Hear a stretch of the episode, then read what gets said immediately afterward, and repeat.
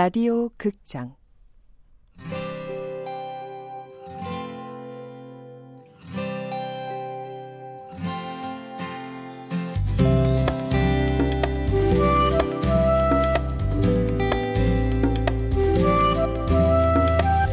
안녕 뜨겁게.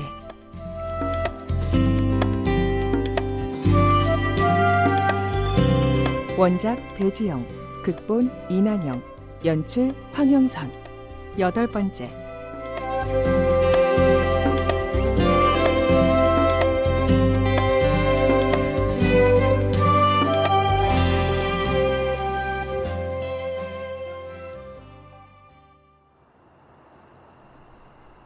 그요? 그가 누군데요? 우주사령부 소속 우주인이요. 12년 전에 채널링을 통해서 운 좋게 교신에 성공했죠. 그가 그러더군요. 기억의 조각들을 모아오면 기억 큐브에 넣어서 그놈들 이름을 유추해낼 수 있을 거라고. 아, 아, 그러니까 쉽게 말해서 우주 형사 같은 거네요? 증거를 모아서 범인을 추론해내는 거니까? 그렇다고 봐야죠. 어쨌든 다음 주 월요일에 그와 채널링을 할 겁니다. 어, 어, 다음 주 월요일이면 얼마 안 남은 거네요? 그렇죠. 케이 씨는 정말 운이 좋은 겁니다. 채널링은 아무 때나 가능한 게 아니거든요. 지구와 우주의 주파수가 같은 날만 가능한 거니까. 아, 이해감이 좋습니다. 이번엔 분명히 아내를 찾아낼 수 있을 겁니다. 아, 물론 케이씨 남자친구도요. 확신에 찬 그의 말에 마음속 깊은 곳에서 내가 꿈이라고 생각했던 그 일이 어쩌면 정말로 내게 일어난 일일지도 모른다는 생각이 들었다. 그 순간 발끝부터 온몸이 뜨거워지는 것 같았다. 어, 어, 어 케이 씨 괜찮으세요? 아주 코피가. 어, 어, 저 그, 괜찮아요. 아, 잠깐만요. 일단 이 휴지로 맞고 계세요. 아, 네. 고맙습니다. 자, 꽉 눌러요. 네. 그래야 지혈이 되니까. 아, 저 죄송해요. 거, 거짓말이에요. 아니, 거, 거짓말이라뇨? 남자친구 납치됐다는 거 거짓말이에요. 빛을 보셨다고 했지 않습니까? 그건 UFO가 나타날 때 일어나는 현상이 분명하다고요. 아니 근데 그게 다 거짓말이라고요? 아, 다, 다 거짓말은 아니에요. 그 빛을 본 것도 맞고 남자친구가 사라진 것도 맞으니까. 대학을 졸업하고 처음 취업한 곳은 선배가 운영하던 보습학원이었다. 남자친구는 그곳에서 유능한 수학 선생이었고, 난 보잘 것 없는 국어 선생이었다. 한잔해요. 아, 네.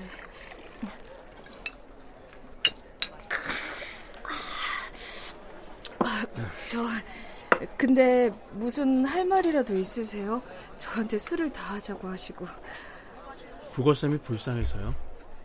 불쌍... 제가 왜... 다들 국어쌤이 원장 프락치라고 수근거리는 거 알아요? 아, 그런 거 아닌데. 원장이 대학 선배라면서요. 어, 어떻게 아셨어요? 말하지 말라고 했는데. 원장 치사하네. 영어쌤은 대놓고 자기 후배라고 치켜 세우더만. 아이, 그거야. 영어 선생님은 대학원 후배시고, 전. 지방대 후배라 숨기시는 거니까 그냥 넘어가야 한다? 국어쌤 누구보다 열심히 수업 준비하시고 학부모들 상담도 열심히 하는 거 학원 사람들 다 압니다. 아무도 지방대라고 우습게 여기지 않아요. 그러니까 지방대 나온 거 흠 아니라고요. 고맙습니다. 원장이 분점 내면 원장 시켜주겠다고 그랬죠? 어? 그, 그건 또 어떻게... 그거 다른 선생님들한테도 다 하고 다니는데 모르셨죠? 네? 정말요? 그러니까 너무 열심히 일하지 말아요. 아, 근데 그래서 열심히 한 건 아니에요. 그럼 다행이고요.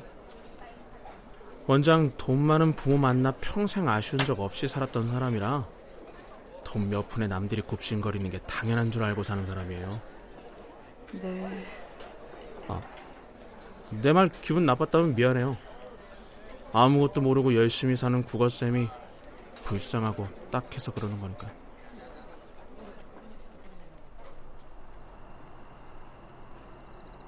불쌍하다. 딱하다. 계속 그러는데 기분이 나쁘지 않더라고요. 동정도 일종의 관심이라고 생각했거든요. 측은지심도 사랑 맞습니다. 그런가? 어쨌든 그날을 계기로 자주 만났어요. 비가 와서 만나고 날씨가 좋아서 만나고 애들이 속썩여서 만나고 보충 수업이라고 만나고 어떤 날은 아무 이유도 없이 만나고 그러다 보니 어느새 사귀고 있더라고요. 그렇겠지요. 사람의 인연이란 게 어느 날 문득 이어지는 게 아니니까요. 근데 남자친구가 학원을 관두고 다른 데 취직을 하면서 우리 사이도 점점 멀어지더라고요. 그날 산에 간 것도 시들했던 우리 관계를 다시 회복하고 싶어서였어요. 그럼 그날 사라졌다는 남자친구는 어디에 있었던 겁니까?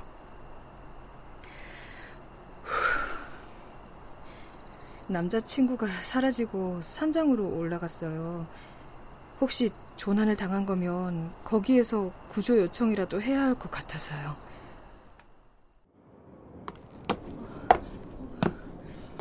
네? 찾았습니까? 아, 알겠습니다. 뭐, 뭐, 뭐래요? 찾았대요? 남자친구분 성함이 이진욱 씨라고 하셨죠? 네. 무사하시답니다.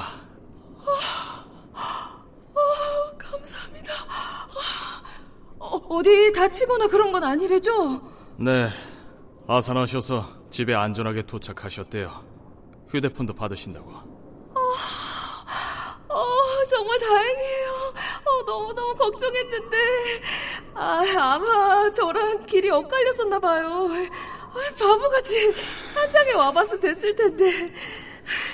저기요, 아가씨. 네? 참, 이걸 말해 말어. 왜요?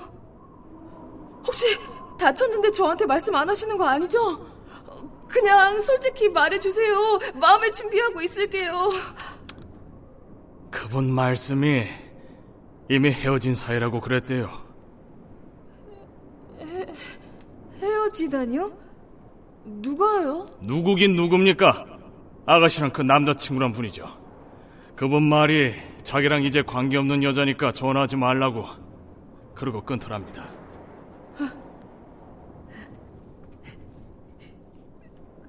거짓말이죠? 그냥 그딴 놈 잊으세요. 막말로 아무리 헤어진 사이라도 그렇지 이런 눈 내리고 추운 겨울산에 여자 혼자 남겨두고 가는 놈이 어디 있습니까? 그런 놈은 결혼해 봐야 바람이나 피면서 마누나 속이나 썩인다니까 사는데 하나 도움이 안 된다고요. 차라리 잘 됐다고 생각하세요. 잘 헤어지신 겁니다. 나쁜 자식. 울지 마요. 그딴 놈은 울어주는 것도 아까워. 어떻게 사람이 그래요? 그래도 한때는 사랑했던 사이인데 어떻게 그러냐고요? 네!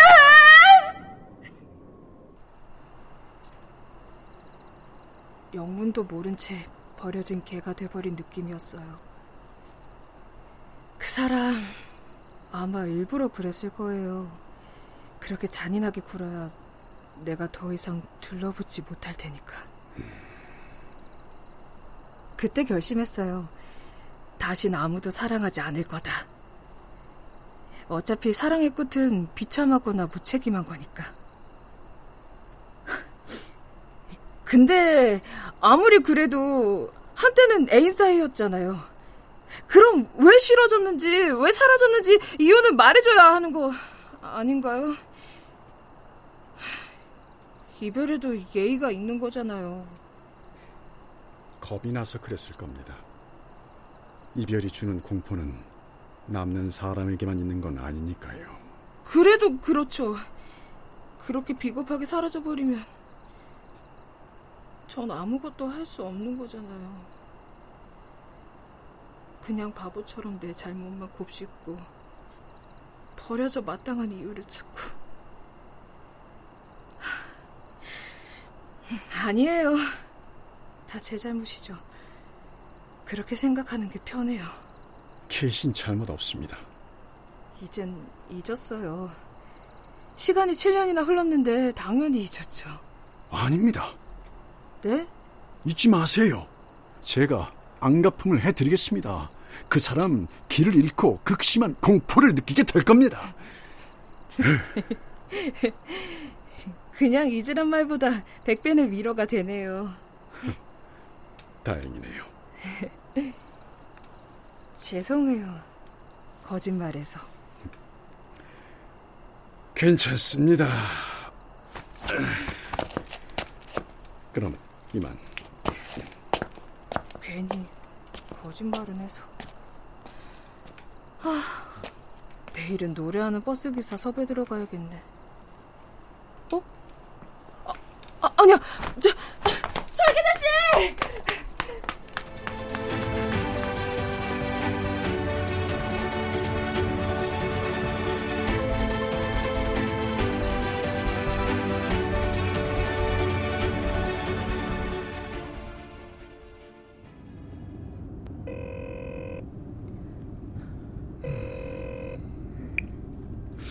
이렇게 전화를 안 받아?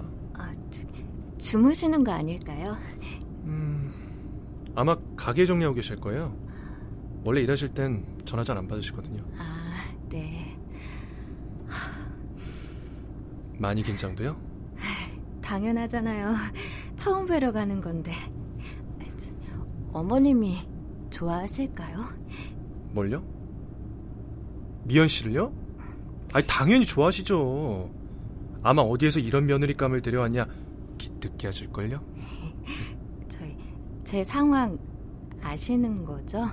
네 말씀드렸어요 뭐라세요? 저 좋으면 그만이라고 하셨어요 우리 엄마 왈 결혼은 사랑하는 사람이랑 해야 제일 행복한 거다 그러시던데요 아, 다행이에요 아, 저 근데 제이 씨는 무슨 말 없었어요? 제이요? 네.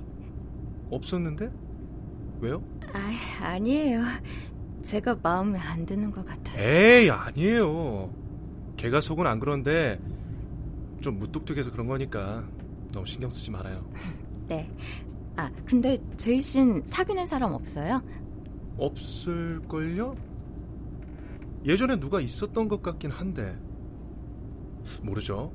지금 몰래 누굴 사귀고 있는지? 근데 아마 없을 거예요. 원체 나가기 싫어하는 집순이라. 그래요? 아, 기자라 굉장히 활달할 줄 알았는데. 음, 아빠 살아계실 땐 그랬었죠. 아버님 돌아가신 게 많이 충격이었나 봐요. 걔가 유독 아빠를 많이 따랐거든요. 오죽하면 아직도 아빠가 살아계신다고 믿는다니까요.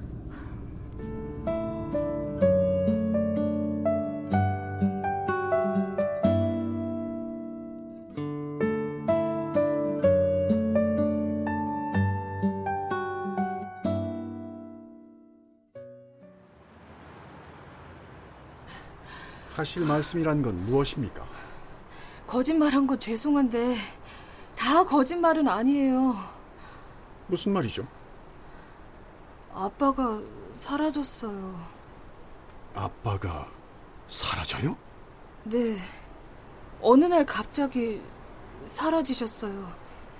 사실 아까 병원도 아빠와 함께 했던 곳이고요. 죄송하지만 전 외계인에게 납치당한 사람만 찾습니다. 아버님은 못 찾아드릴 것 같네요. 그럼 조심히 들어가십시오. 어, 자, 근데요. 뭡니까 또? 아빠가 외계인한테 납치당하는 꿈을 꿨어요. 지금 꿈이라고 하셨습니까? 네.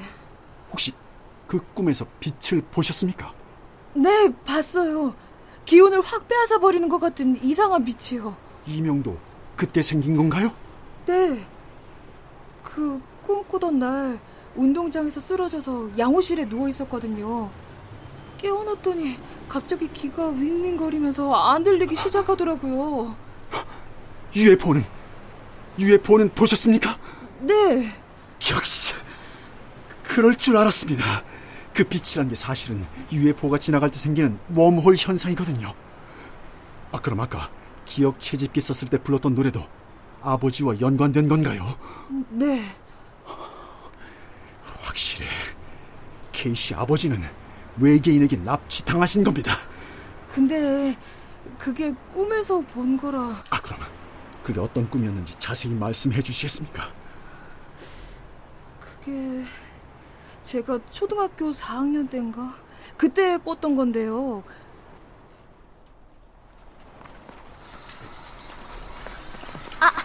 야, 물 튀기지 마. 안 튀겼거든. 어, 어 아이, 아, 왜 물 튀겨? UFO다. 뭐래? 저기 봐, 저기.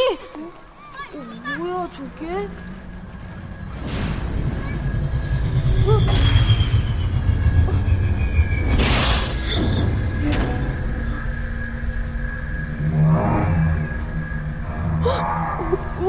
쪽으로 오고 있어. 어, 어떡해? 난 몰라. 니, 네가 가봐. 아야, 야, 밀지 마. 어, 어, 아, 안녕하세요. 아, 아빠.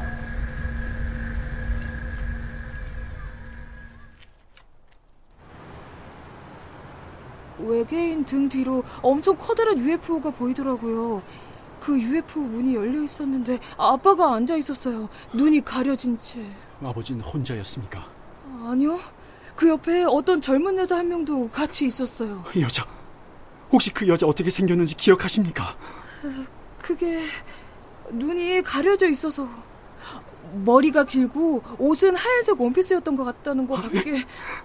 아내, 아내가 확실해. 저 케이 씨가 본 건, 케이 씨가 본 건 꿈이 아닙니다. 망상도 아니고요. 아, 근데요, 그게 말이 안 되는 게 아빠가 사라진 건 그 꿈을 꾸고 나서 4개월 뒤였어요. 케이 씨가 본 건 미래일 겁니다. 네?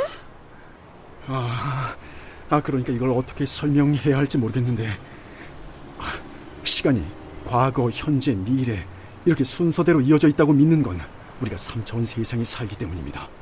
5차원 이상의 우주에서 바라보면 시간이란 과거와 미래, 현재가 동시다발적으로 존재합니다. 그 평행 우주론 그런 건가요? 이론이 중요한 건 아니니까. 어쨌든 우리가 알고 있는 시간의 개념은 머릿속에서 지우십시오. 우리가 상대해야 할 건 외계인들이니까. 네. 그들이 했던 말 중엔 기억나는 건 없습니까? 어, 없어요. 하... 좋습니다. 뭐 이 정도 기억해낸 것만 해도 대단한 성과입니다. 이제 본격적인 훈련에 돌입하면 더 많은 기억의 단서를 찾아낼 수 있을 겁니다. 근데 아빠를 납치한 외계인들이 감옥에 갇히면 정말로 우리 아빠를 찾을 수 있을까요? 네. 찾을 수 있을 겁니다. 아니, 찾을 겁니다. 그때 같은 실수만 안 한다면. 무슨 실수요? 풍년식당 아내분이 납치당한 건다 저 때문이었습니다.